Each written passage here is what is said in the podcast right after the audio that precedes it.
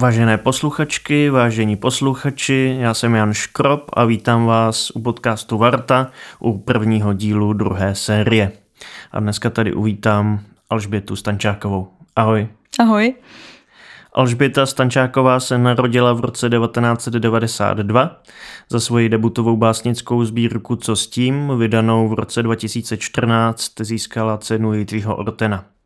Potom na několik let zmizela z literární scény, na kterou se ovšem s básněmi a krátkými prozami vrátila a v současné době mimo jiné připravuje k vydání novou básnickou knihu s názvem Čačak. Eh, jak se stalo, že si začala psát?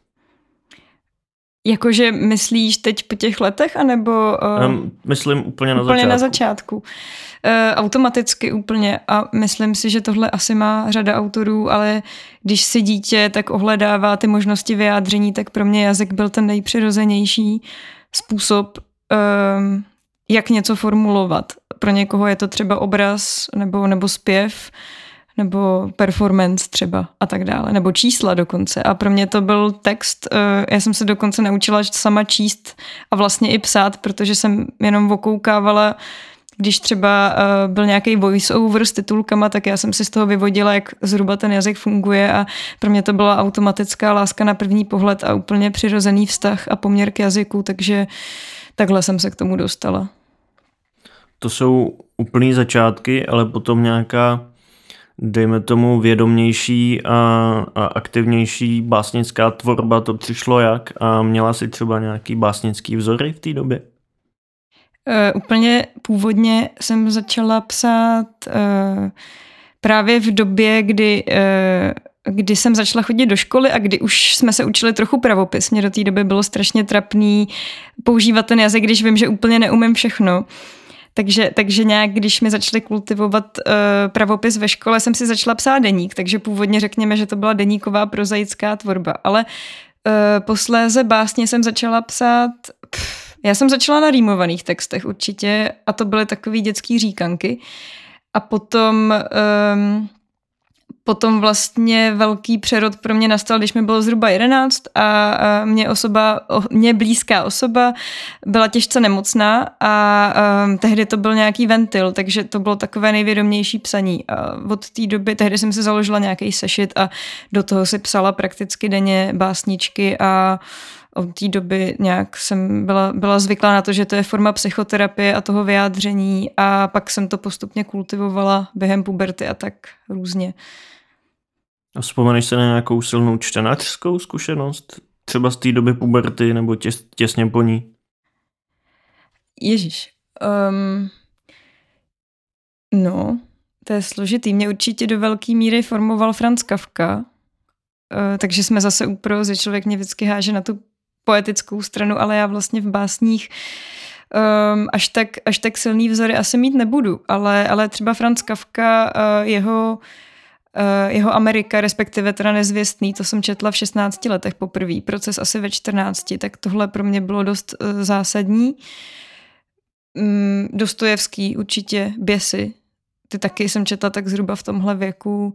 A já jsem potom, když mi bylo tak 14-15, tak uh, jsem žila v Británii, v Liverpoolu, takže tam jsem měla vzory, nebo vzory, tam zase mi ten jazyk rozklížel fakt, že jsem žila dlouhodobě v úplně jiný jazykové zkušenosti, že jsem třeba musela uh, psát eseje v angličtině nebo číst přímo v angličtině i texty, které mi zadali ve škole, což jsme četli třeba Shakespearea, to bylo pro mě hrozně náročné v té době, si pamatuju. Ale pamatuju si, že jsme tam měli antologii básnickou, takovou, kterou nám vždycky rozdali na začátku hodiny a pak zase odebrali. A tam uh, třeba mě hrozně zaujaly texty například bangladešských autorek, které psaly o svojí zkušenosti živ- se životem v Británii a psali to už v druhém jazyce, v angličtině. A bohužel jména si už nevybavím, asi bych to někde dohledala, ale tohle třeba pro mě bylo formativní, že to byly opravdu civilní texty psaný o tý jako každodenní zkušenosti eh, života v Británii, jak to vypadá, že vám lidi nadávají, že jste cítit pokary a jak třeba vypadá projev nějakého rasismu třeba tak dále, ale bylo to vlastně zaobalený eh, v tom básnickém jazyce, který vlastně pro mě jako pro cizinku tenkrát byl hrozně srozumitelný. A to se mi líbilo, takže tohle třeba byla formativní zkušenost a je mi vlastně teďka líto zpětně, že neřeknu úplně konkrétní jména. Teď trochu přeskočíme k tomu momentu, na který už jsme narazili na začátku. Jako slibná mladá autorka, ke který bylo upřeno i dost pozornosti, se z jednu chvíli rozhodla přestat psát. Co tě k tomu dovedlo? Já bych to možná neformulovala, takže jsem se rozhodla přestat psát. Uh protože já jsem asi psala plus minus celou dobu, jenom jsem nepublikovala, což je rozdíl. Ale rozhodně, rozhodně jsem nepsala zdaleka tolik jako posléze, ale ten příběh je v zásadě takový, že v roce 2014 mi vyšla knížka a to poměrně záhy po tom, co jsem do toho literárního světa vstoupila. My jsme teda vstupovali ještě s projektem, nebo no, festivalem Zlatoválky v roce 2011 a měli jsme spoustu čtení.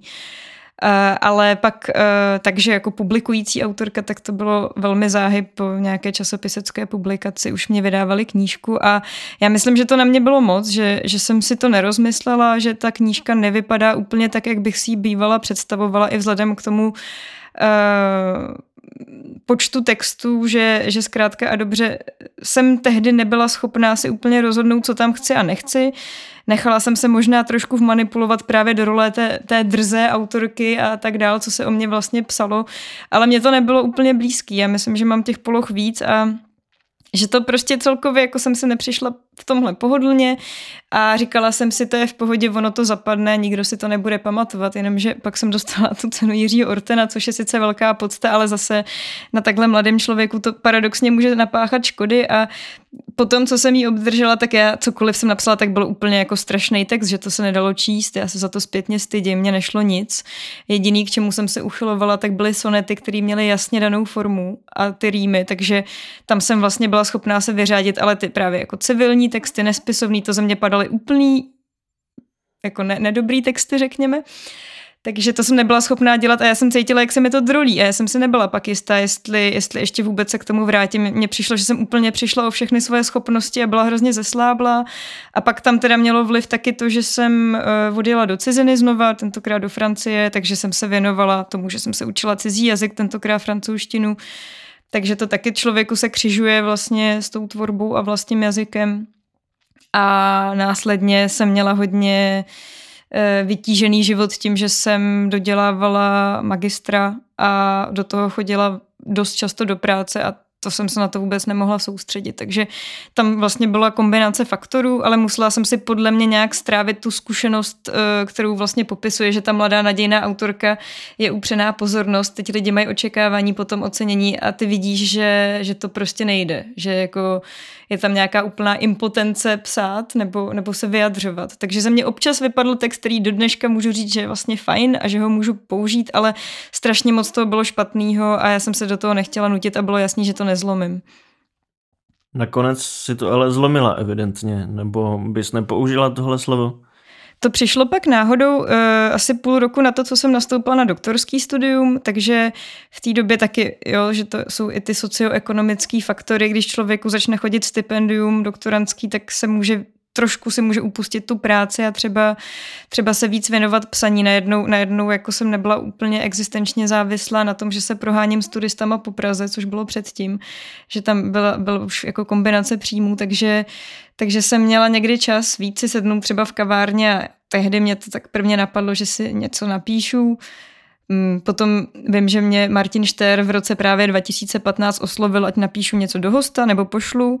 Já jsem to tehdy neudělala a po čtyřech letech jsem mu řekla, hele, tak ty texty mám a takhle jsem se vlastně vrátila, že Martin Šter mi opravdu texty otisknul v hostu a já jsem se mohla díky tomu zase vrátit na scénu, protože jakmile člověk uh, něco publikuje, tak jasně, že pak už přijde ohnisko do tvaru a uh, najednou přijdou nabídky na čtení a člověk se poměrně plynule může vrátit zpátky tam, odkud přišel.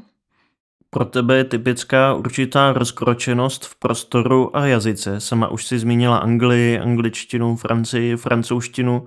Člověka, který není v obraze, může překvapit, že najednou žiješ právě ve Francii, potom v Maďarsku, potom v Německu. Když jsme se před časem potkali v Brně, taky mě překvapilo, že tam žiješ.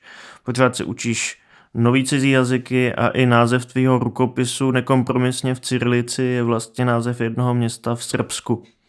Je to nějaká tvoje vnitřní hlubiná potřeba, nějaký vnitřní nastavení toho pohybu, přemysťování, přesazování? Eh, určitě tam je zase kombinace faktorů.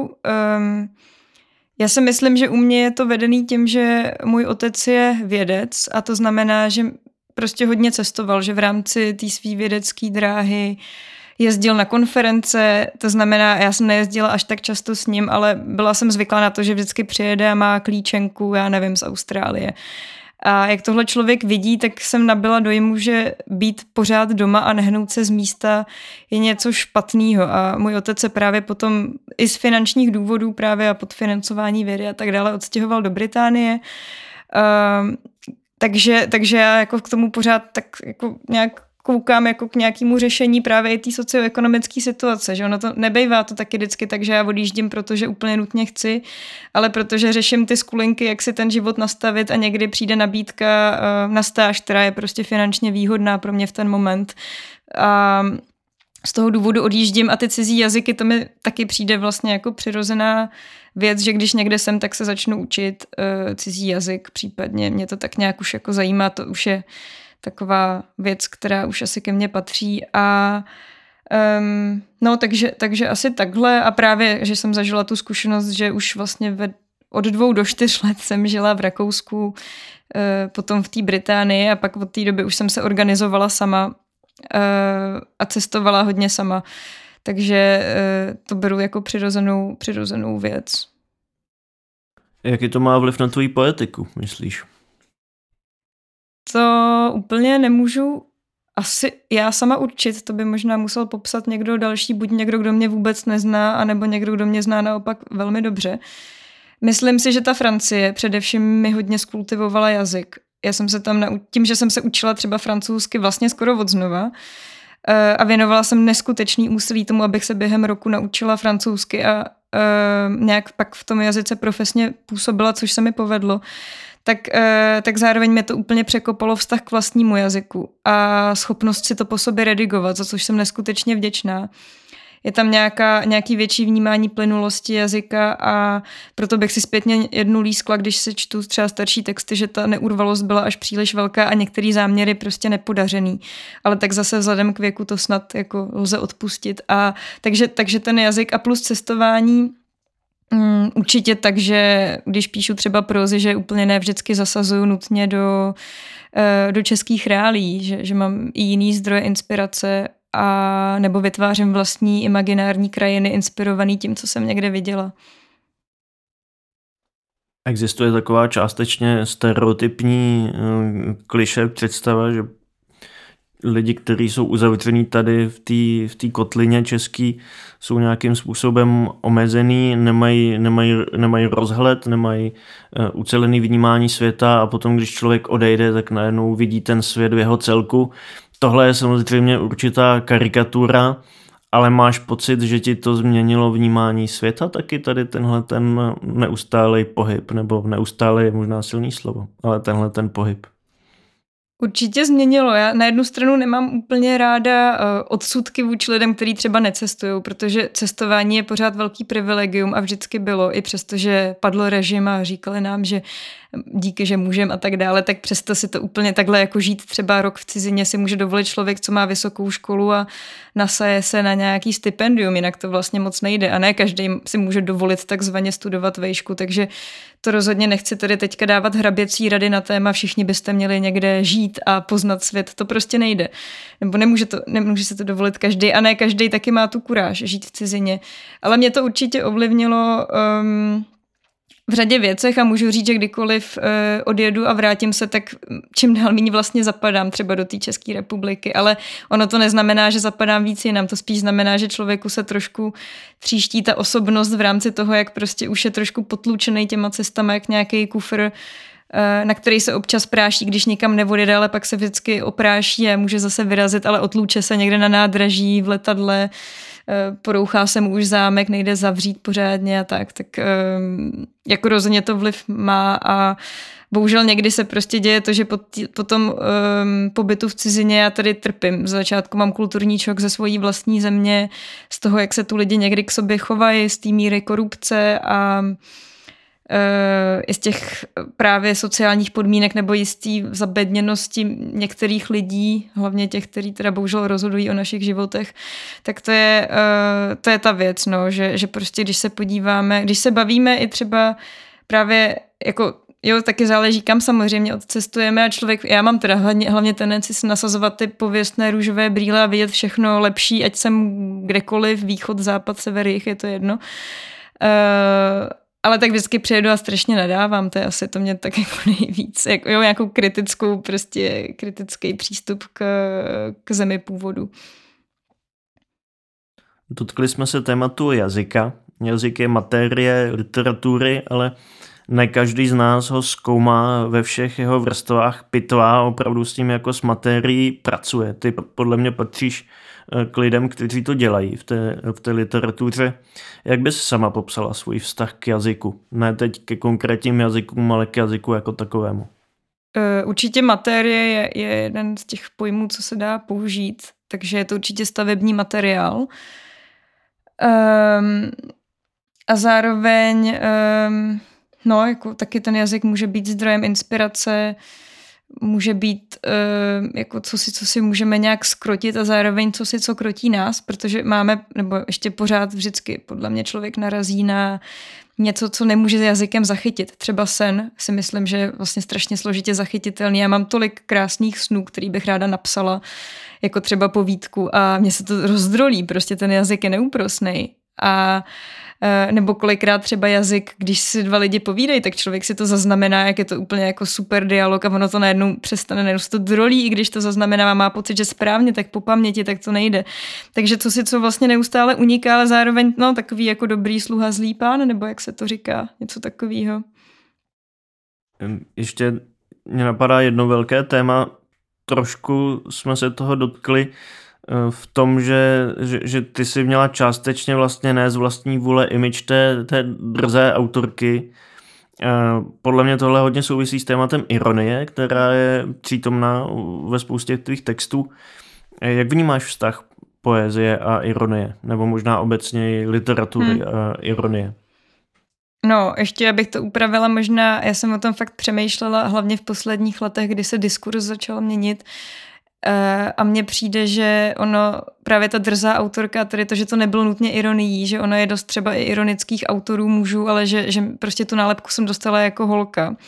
Ještě navíc mladá, takže já si fakt myslím, že tohle se mi stalo tak omylem, ale zase právě, no, jako nemá smysl to rozebírat a um, pokud jde o tu ironii, tak samozřejmě my máme v české, v české literatuře poměrně hojnou tradici tohodle. Já na to zase vědomě nějak nenavazuju, ono to je prostě souvisí s nějakým mým naturelem, ale um, snažím se sama sobě i ordinovat to, že se někdy snažím mít až do patetičtějších poloh, abych sama sobě uh, vlastně kladla nějaký překážky, protože na tu ironii se to pak dá velmi snadno všechno už uh, jako svést, že nechceme být zesměšněni, tak rovnou zesměšníme sami sebe dopředu, aby nám nehrozilo, aby nám nehrozilo nic špatného. Takže samozřejmě ironie je vyčerpa, vyčerpatelná um, a um, vlastně není úplně dobrý se o ní vždycky opírat, ale zároveň, uh, zároveň si myslím, že schopnost uh, toho užívání ironie je přece jenom poměrně vlastně jako výhodná takzvaně pro toho autora, že nikdy neví, kdy ji může použít, jenom asi jako už jsem ve stavu, kdy na ní nechci úplně stavět, jako třeba v minulosti, kdy to člověk neměl tak promyšlený nebo prostě byl třeba jednostranně zaměřený. Co způsobilo tady tenhle ten posun u tebe? No to bude znít úplně debilně, ale člověk právě nejdřív je nejmladší autor všude a pak zestárne, ale jo, že u mě asi tady to kmecký takový to jakože životní zkušenost, že prostě ani v životě s tou ironií úplně všude neobstojíme, ono je to rostomilý, když člověk něco vykládá v hospodě ale pak dospěje do okamžiku, kdy zjistí, že ta ironie ho absolutně nezachrání, nebo že opravdu musí jít hloubš a mít ty věci víc, víc promyšlený, takže prostě životní zkušenost. To si myslím, že se ale děje všem autorům, že zrajou nejenom v, v rámci tvorby, třeba přístupu k jazyku nebo k tématům, ale i, že sami osobnostně zrajou. Tak tohle myslím, že je možná produkt nějakého zrání, ale taky kdo jsem, abych to soudila. Co tě baví současné české poezii číst? A napadá tě třeba někdo, komu se nedostává dost pozornosti? Ježíš, no já vlastně teďka momentálně um, Nevím, jestli se úplně, že zaměřuju schválně, ale částečně možná i jo, že se snažím sledovat hlavně mladší autory, kterým se logicky té pozornosti dostává méně než třeba pak nám, ale že se snažím jim nějak dávat mm, prostor a mezi tyhle autory patří uh, Olga Vavrač nebo Jiří Šimčík nebo Alžběta Králová, která by teďka měla v mém kurátorském výběru výjít v psím víně.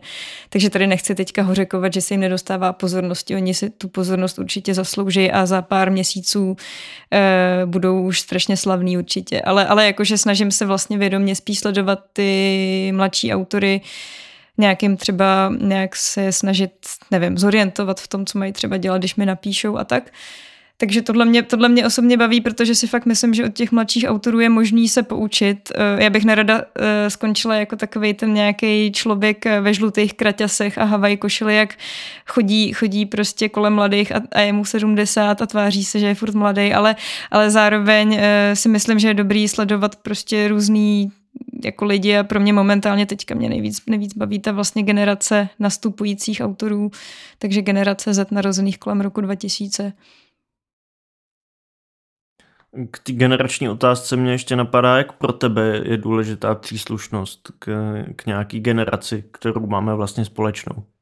Asi vůbec, upřímně. Já si myslím, že to nehraje roli, takže teď vlastně popírám sama sebe vzhledem k tomu, co jsem řekla předtím. Uh, ale uh, mě, mě osobně je to jedno. Uh, jakože neřeším to, samozřejmě jsem si všimla, že mě a nejenom mě, ale spoustu dalších autorů, uh, jako, že býváme zařazeni do nějaké generace v rámci různých komponovaných pořadů uh, nebo nějakých studií. Takže tam prostě jsme vzhledem k roku narozením i, i, i k tématům, ale, ale já třeba sama to nemám, takže že bych si jako dala za cíl, že vytvářím generační spověď. Byť to taky někdy, myslím, že jako bylo možná v kontextu mojí tvorby zmíněno. Tak uh, je mi to vlastně jedno, myslím si, že texty se nemají omlouvat, nebo omlouvat, takhle vysvětlovat generací nebo, nebo věkem, ale, ale tím, jestli prostě jsou dobrý nebo nejsou. Takže já sama u sebe to neřeším, ale to, jaký už je pak můj obraz a jak to kdo řeší, to už neovlivním.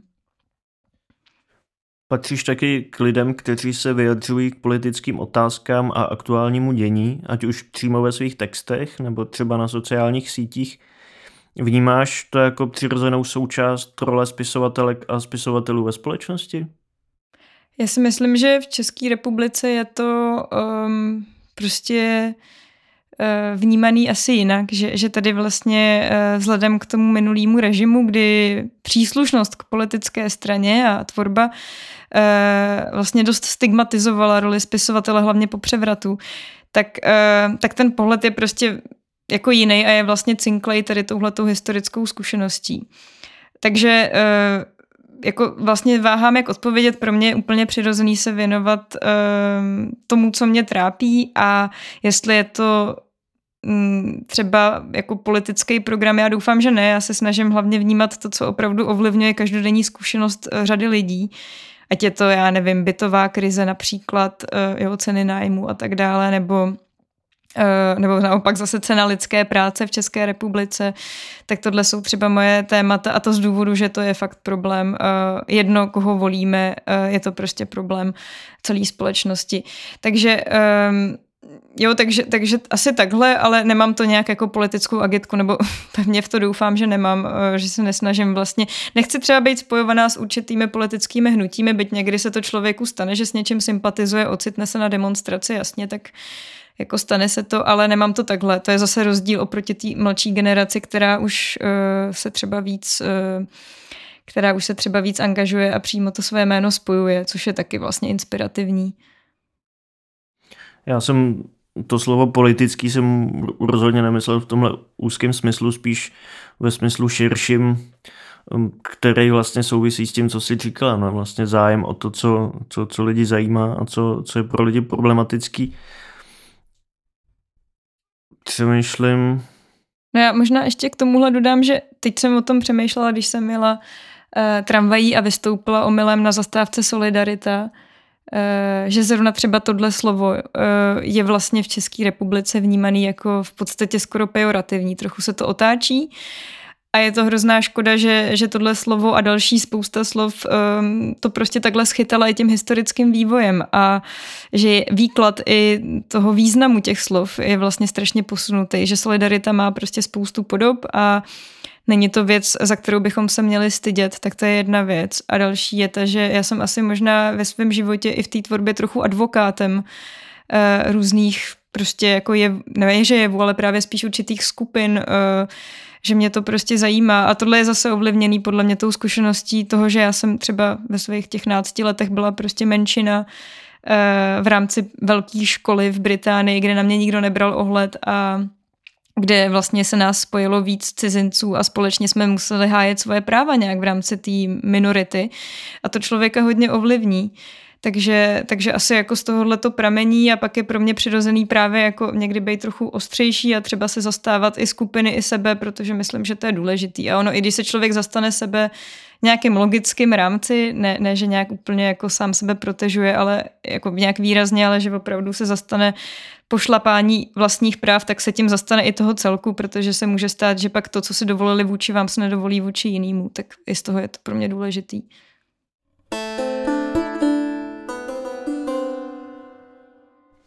Já moc děkuju a teď tě ještě na závěr poprosím, jestli bys nepřečetla něco, něco ze své tvorby a jestli bys k tomu neřekla teda na úvod krátce, co uslyšíme. Dobře, tak já přečtu uh, texty různých charakterů. Protože mám teďka právě mám uh, sbírku, která by měla víc nad po létě, ta se bude jmenovat Čačák a zároveň pracuju tak jako pozvolna na dalších textech. Uh, jeden z nich, nebo jeden z těch souborů, tak to jsou moje sonety nebo veršované, nebo rýmované takhle texty. Uh, tak z těch přečtu taky něco a potom z těch krátkých pros, který taky ne všechny jsou úplně krátký, ale já vyberu to, co uh, to, co krátký je. Takže začněme, tady třeba to mám tak jako nahodile, začněme textem Cestovní deník, což je mimochodem text, který pochází uh, z roku 2016, takže z doby odmlky, akorát nikdy nebyl publikován um, v té době, v době, kdy jsem vlastně nebyla, nebyla nějak jako veřejně, veřejně angažovaná, řekněme, a napsala jsem ho v Bordeaux právě během toho pobytu ve Francii. Takže cestovní deník. Onanuji daleko od své země a bez tak narazím na video dvou žen hovořících mou řečí. Stojí na chodbě Pavlačového domu, který připomíná ten, ve kterém jsem trávil dětství. Skutečně to zábradlí, to teraso, ty stropy vypadají jako kulisy, v nich jsem se denně pohyboval. Teď se potím a chybí mi architektura rodného města. Slyším řeč a rozumím jí. Jistě jediný v této budově, možná jeden z mála v tomto městě rozumím, co ty ženy říkají. Vím, že kdybych nerozuměl, byl bych šťastnější. K čemu jsou výrony a semena? K čemu byl ten zvuk, který jsem stvořil jenom proto, aby mohl zaniknout? Myslel jsem, že se podívám domů. Byl jsem přesvědčený, že musím znovu vidět ty stavby, že se musím projít po náměstí, že musím na zámku poklepat hřbítky prstů záda balustrát. Místo toho sedím tady s kapesníkem v klíně. Video pokračuje a já pozoruju dvě cizí ženy, nedokonalosti pleti a toho jsem si prve nevšiml, plynový měřák na chodbě. Celý můj pokoj zavanulo zvláštním puchem. Z balíčku s nápisem Fumar Máta vytáhnu cigaretu. Chci ji zapálit, ale nakonec věsím ruku podél těla. Co kdyby ten plyn ještě přeci jenom vybuchnul? A teď přečtu něco z rukopisu Čačak. Pár textů, asi tak jako tři, typuju, odhadem. A první se jmenuje Milostná báseň. Nadejde noc a já tě budu pohlcovat. Pak přijde den a oddáme se sanaci. Život je snadný a začal s ním člověk, oddaná svině s naléčenou pamětí. Neboj se ničeho, život je život, neschopný výkonu života. 24. listopadu roku 1990. XT mě znásilnil pes. K činu došlo mezi budovou školky a telekomunikací. Tato zlá vzpomínka mi přesto nezabránila v cestě. 17. března roku 2000 XT poprvé spatřím kosatku. Praskla jí souš a ve mně se rozevřela voda. Dnes ráno v 7 hodin 31 minut mě prohmatal doktor. Kolem poledního polikám svůj vlastní sopl. V hrdle se usadil neplodný hlen. Za 14 dní mě čekají nějaké odběry. Zhruba za x let zemřu. Příčinou nebude jediný historik moře plavby.